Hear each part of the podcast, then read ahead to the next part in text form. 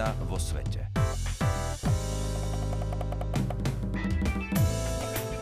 Vážení poslucháči, vítame vás pri relácii, ktorú pripravuje Ekumenická rada cirkví v spolupráci so Slovenským rozhlasom.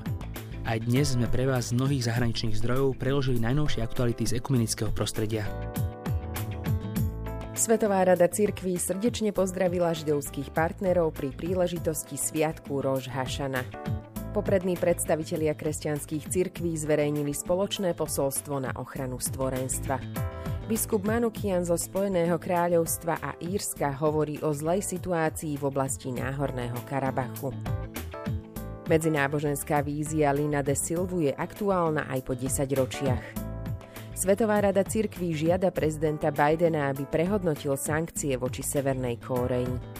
Nemeckí biskupy vo svojej ekumenickej výzve apelujú na využitie volebného práva. Vďaka modernej technológii je možné vstúpiť do synagógy v Erfurte, ktorú zničili nacisti. Cirkvy v Čechách sa budú v októbri opäť s ďakovaním modliť za domov. Generálny tajomník Svetovej rady cirkvi Joan Sauka srdečne pozdravil židovské komunity na celom svete pri príležitosti osláv Roš Hašana a nadchádzajúcich veľkých svetých dní. Nech sú to dni obnovy v radosti, pokoji a nádeji, napísal Sauka. Sme si vedomí pokračujúcej hrozby pre židovské komunity, ktorú predstavuje antisemický diskurs a útoky. Opakujeme svoju výzvu všetkým našim členským cirkvám, aby sa postavili proti antisemitizmu, ktorý je striktne nezlúčiteľný s kresťanskou vierou. Sauka tiež uviedol, že Svetová rada cirkví je aj naďalej hlboko znepokojená situáciou na Blízkom východe. Počas nedávneho nárastu násilia nás zarmútilo utrpenie a straty na životoch na oboch stranách konfliktu, povedal Sauka. Pripomenul úzke a veľmi priateľské kontakty medzi Medzinárodným židovským výborom a židovskými partnermi v priebehu minulého roka. Pápež František, ekumenický patriarcha Bartolomej a arcibiskup Canterbury sa po prvýkrát spojili v naliehavej výzve za budúcnosť planéty. Ako predstavitelia rímskokatolíckej cirkvy, pravoslavného ekumenického patriarchátu a anglikánskeho spoločenstva spoločne upozornili na naliehavosť environmentálnej udržateľnosti, na jej vplyv na chudobu a na dôležitosť globálnej spolupráce. Spoločne apelujú na všetkých, aby sa podielali na voľbe života pre budúcnosť planéty. V spoločnom vyhlásení vyzývajú k modlitbe za svetových lídrov pred novembrovou konferenciou COP26. V spoločnom dokumente píšu každý z nás, nech sme ktokoľvek a kdekoľvek, môže zohrať úlohu pri zmene našej spoločnej reakcie na bezprecedentnú hrozbu klimatických zmien a zhoršovania životného prostredia. Vyhlásenie vyzýva k trojnásobnej modlitbe za svetových lídrov pred konferenciou COP26, za jednotlivcov, aby sa zmysluplne obetovali v prospech planéty a za tých, ktorí majú zodpovednosť, aby zaviedli prechod k spravodlivému a udržateľnému hospodárstvu. Biskup Hovakim Manukian príma z arménskej cirkvi Spojeného kráľovstva a Írska hovoril po svojom návrate z Arménska o konflikte v Náhornom Karabachu, výzvach, ktorým čelia arménsky občania a zápase cirkvi za dosiahnutie trvalého mieru, spravodlivosti a o rešpektovaní ľudských práv v regióne. Náhorný Karabach je od roku 1988 predmetom nevyriešeného sporu medzi Azerbajdžanom a etnickou arménskou väčšinou. Manukian hovorí, to, čo som videl, bola neistota, tiež veľká bolesť a veľká strata a zúfali ľudia – Ľudia prišli o pôdu, kde chovali dobytok. Zlú situáciu však v regióne nespôsobujú len intenzívne boje. V krajine sú ľudia odkázaní na vodu z okolitých riek. V súčasnosti sa riečne kanály menia, čo spôsobuje dedinčanom obavy, že prídu aj o zdroj vody. Manukian si myslí, že ak sa situácia nezlepší a okolité krajiny neposkytnú náhornému Karabachu pomoc, zažijeme ďalšiu vlnu utečencov. Na panelovej diskusii Európskej akadémie náboženstva sa zaoberali vizionárskym prístupom srílanského teológa Lina de Silvu k buddhisticko-kresťanskému dialógu. Organizátorom panelu bola Európska sieť buddhistických kresťanských štúdií. De Silvova práca nielenže ovplyvnila medzináboženský dialog na miestnej a celosvetovej úrovni, ale mala aj formatívny vplyv na postupné otváranie sa Svetovej rady cirkví voči dialógu s predstaviteľmi iného vierovýznania. Počas diskusie sa otvárali témy o trvalom a stále priekopníckom dedičstve de Silvu. Doktor Peniel Rajkumar, Teológ a bývalý programový koordinátor Svetovej rady cirkví vo svojej prezentácii uviedol, že Desilvovo vnímanie ekumenického hnutia je dnes rovnako aktuálne ako v jeho vlastných časoch. V liste z dňa 1. septembra úradujúci generálny tajomník Svetovej rady cirkvi Johan Sauka vyzýva prezidenta USA Joea Bidena, aby prehodnotil sankcie voči Severnej Kóreji.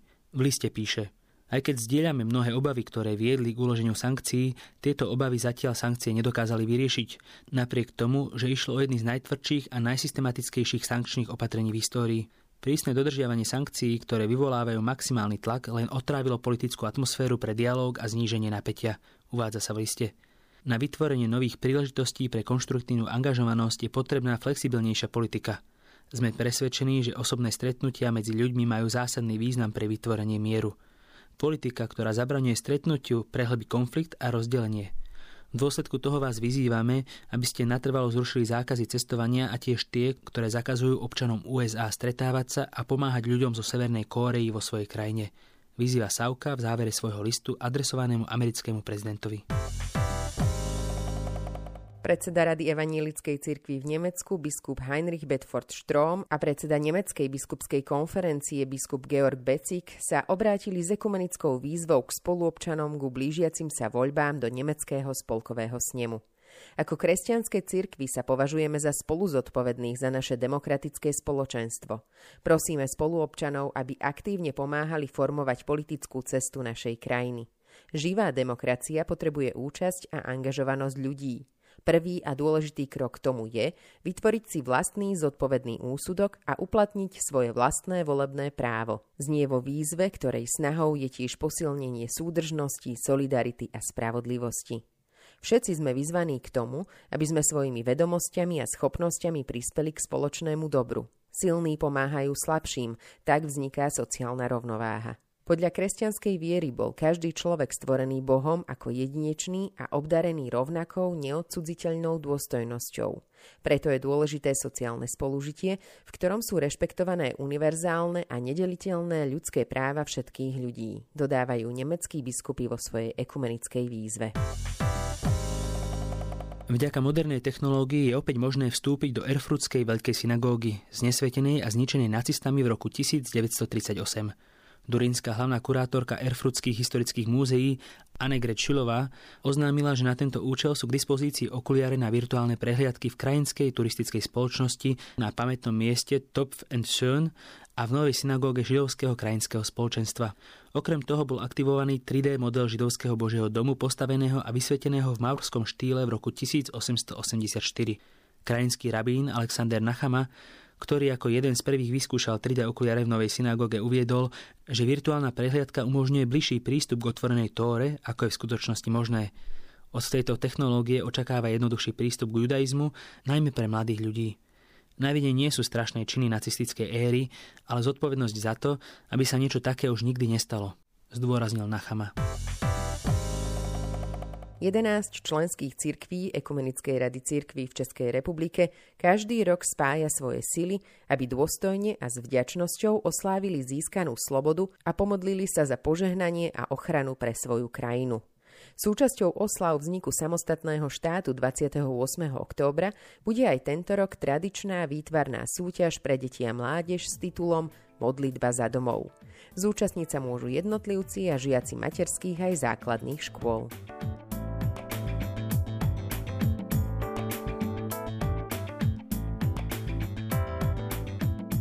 Na záver vás pozývame sledovať ekumenické stretnutie pápeža Františka s členmi Ekumenickej rady cirkvi na Slovensku, ktoré sa uskutoční v nedeľu 12. septembra o 16. hodine 30. minúte a naživo bude vysielané na jednotke. Ďakujeme vám za pozornosť. Lúčia sa s vami od mixažného pultu Táňa Horvátová a od mikrofónu Jana Nunvážová a Pavol Náter.